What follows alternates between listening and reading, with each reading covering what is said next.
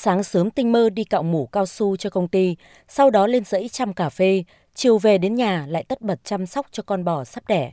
Nhưng chị Sơ Lan Jack ở làng Green, xã Jack Green, huyện Đức Cơ lại rất hài lòng về sự tất bật ấy. Chị kể, chồng mất sớm, một mình chị nuôi ba con đang ở tuổi ăn, tuổi học. Trước đây, bốn mẹ con thường xuyên đứt bữa do việc làm thuê của chị, lúc có lúc không. Dãy cà phê thì giả cỗi, Năm 2018, chị Jack vay được 50 triệu đồng từ Ngân hàng Chính sách Xã hội để tái canh vườn cà phê. Năm tiếp theo, chị được một công ty cao su đứng chân ở xã, nhận vào làm công nhân, rồi được hỗ trợ xây dựng nhà ở. Dù mức lương công nhân chưa cao, nhưng chị đã có nguồn thu nhập ổn định, mua được bò sinh sản. Chị Jack phấn khởi cho biết, năm ngoái, gia đình chị đã thoát nghèo. Bên công ty hỗ trợ cho em bay chục cái nhà từ năm 2020. Nuôi con đến học mình cố gắng làm, cố gắng làm công nhân đi cạo suốt.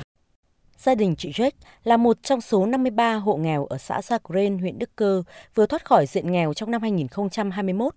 Thời gian qua, nhằm hỗ trợ các hộ vươn lên thoát nghèo bền vững, các ngành chức năng địa phương tổ chức nhiều lớp tập huấn kỹ thuật và triển khai một số mô hình tái canh cà phê, nâng cao chất lượng vườn cây. Ngân hàng Chính sách Xã hội huyện về tận xã giao dịch để người dân dễ dàng tiếp cận nguồn vốn ưu đãi. Chính quyền địa phương phối hợp với người uy tín trong cộng đồng vận động bà con không bán đất mà nâng cao trình độ để thoát nghèo. Ông Rama Quách, Phó Bí thư tri bộ, thôn trưởng làng Gren, xã Gia Gren cho biết. Khó khăn nhất là bây giờ đất đai nó càng ngày càng hẹp. Gia đình thì con cái là phát triển càng đông. Diện tích ít thì thu nhập là ít, thành là thời buổi bây giờ trẻ tuổi phải chăm chỉ học hành để mà thoát được nghèo. Nếu mình học được học hết cấp 2, cấp 3 có thể đi làm được các công ty. Nếu không học thì chắc là khó đi đi làm lắm. Phải có trình độ phải có bằng cấp mới đi học mới đi làm. Xã Gia Cren, huyện Đức Cơ có hơn 2.100 hộ dân tại 10 thôn làng, trong đó 35% dân số là người dân tộc thiểu số. Hiện tỷ lệ hộ nghèo của xã vẫn còn 13,4%. Bà Nguyễn Thị Thúy Loan, Chủ tịch Ủy ban Nhân dân xã Gia Cren cho biết, năm 2022, địa phương đặt mục tiêu giảm 2,2% hộ nghèo, tương đương với 47 hộ. Tăng cường công tác tuyên truyền để thay đổi cách nghĩ nếp làm trong nhân dân, để khoa học hơn, mạnh dạng áp dụng các cái ứng dụng khoa học công nghệ vào chăn nuôi cũng như sản xuất.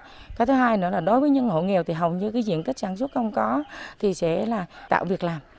Các công ty đến cũng giới thiệu việc làm, tạo mọi điều kiện thuận lợi nhất để cho hộ nghèo, hộ cận nghèo và đặc biệt 47 hộ nghèo mà có hoạch thoát nghèo trong năm 2022 để được tiếp cận.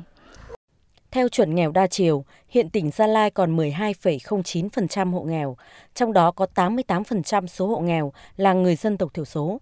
Thực hiện chương trình mục tiêu quốc gia về giảm nghèo bền vững, từ năm 2016 đến năm 2021, tỉnh Gia Lai đã đầu tư trên 1.270 tỷ đồng, triển khai các hoạt động hỗ trợ hộ nghèo học nghề, chuyển đổi cơ cấu cây trồng, vật nuôi, theo kế hoạch số 314 vừa được Ủy ban nhân dân tỉnh Gia Lai ban hành cuối tháng 2 vừa qua.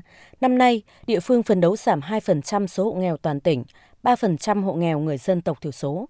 Ông Phạm Trần Anh, Phó Giám đốc Sở Lao động Thương binh và Xã hội tỉnh Gia Lai cho biết, Sở sẽ đồng hành cùng các địa phương để hoàn thành mục tiêu giảm nghèo năm 2022 của tỉnh.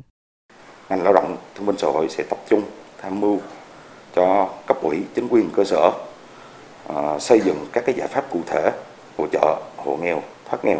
Đồng thời là sử dụng hiệu quả các cái nguồn lực từ trung ương và tích cực phối hợp với mặt trận và các đoàn thể chính trị, xã hội, các cấp để huy động các cái nguồn lực từ doanh nghiệp, từ cộng đồng, xã hội để hỗ trợ cho người nghèo đầu tư phát triển sản xuất.